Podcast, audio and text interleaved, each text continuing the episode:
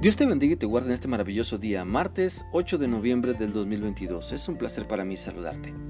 Te animo para que continuemos meditando en lo que la palabra de Dios nos enseña en la primera carta del apóstol Juan, capítulo 4, y hoy vamos a leer el versículo 6, el cual dice así. Pero nosotros pertenecemos a Dios y podemos saber quién tiene el espíritu que dice la verdad y quién tiene el espíritu del engaño. El que es de Dios nos hace caso, pero el que no es de Dios nos ignora. Por medio de este versículo y los anteriores, se nos ha enseñado la calma y la confianza que debemos tener y desarrollar.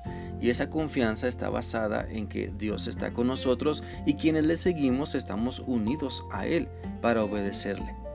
También este versículo nos hace ver y entender que si pertenecemos a Dios tenemos una responsabilidad grande si creemos en el plan de Dios y nos sujetamos a Él, tenemos la responsabilidad de resistir al maligno y demostrar que somos de Dios por medio de nuestro pensar, hablar y actuar.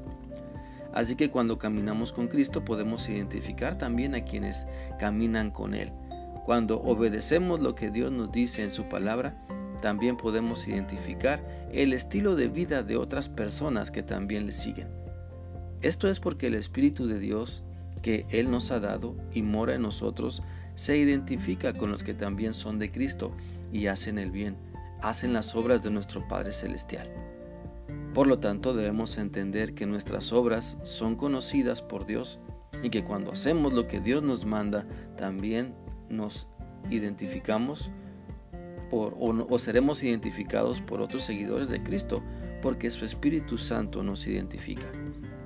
Recordemos lo que dice la Biblia en Juan 8 del 39 al 44. Ellos le contestaron, nuestro padre es Abraham. Entonces Jesús les dijo, si ustedes fueran hijos de Abraham, harían lo mismo que él hizo. Sin embargo, ahora ustedes tratan de matarme. Soy un hombre que les ha dicho la verdad que recibo de Dios. Abraham no hizo nada de eso. Ustedes hacen lo que su padre hace. Ellos le dijeron, nosotros no somos como, como esos hijos que nunca han conocido a su Padre. Tenemos un solo Padre, que es Dios. Jesús les dijo, si Dios fuera su Padre, me amarían porque yo vengo de Dios y ahora estoy aquí. No vine por mi cuenta, Él me envió. ¿Por qué no entienden lo que digo? Porque no pueden aceptar mi mensaje.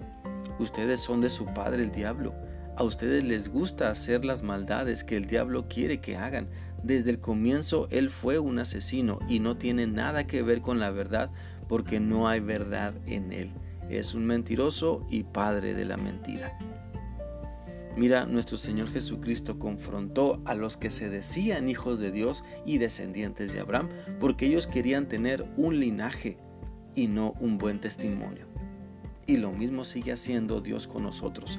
Nos confronta para que no caigamos en el error de pensar que nuestros hechos del pasado ya son suficientes y malamente pensar que tenemos un nombre o una buena reputación, sino que más bien es importante seguir teniendo un buen testimonio, seguir obedeciendo lo que Dios manda en su palabra, porque nuestro crecimiento y madurez nunca debe, debe detenerse ni estancarse.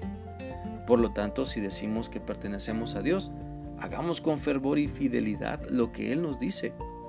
Si decimos que amamos su palabra, entonces escuchemos lo que Él nos dice de diferentes maneras, por diferentes medios y personas, y hagamos caso a sus mandamientos.